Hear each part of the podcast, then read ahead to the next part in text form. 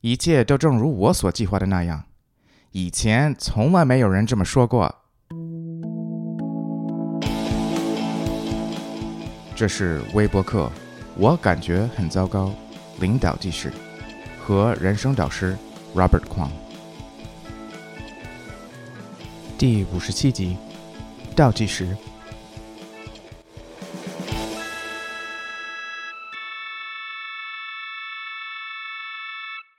我觉得我们在新年前倒计时是件挺好玩的事情。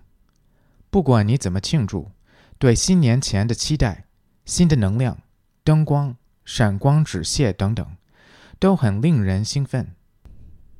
其实倒计时还不是最令人兴奋的时候，最有意思的是数着新年到来时立下来年目标的那一刻。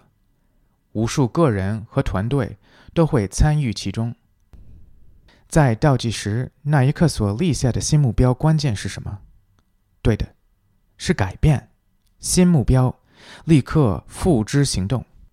这个一年一度的活动，我们有一个专用名称，叫“吹打覆盆子”。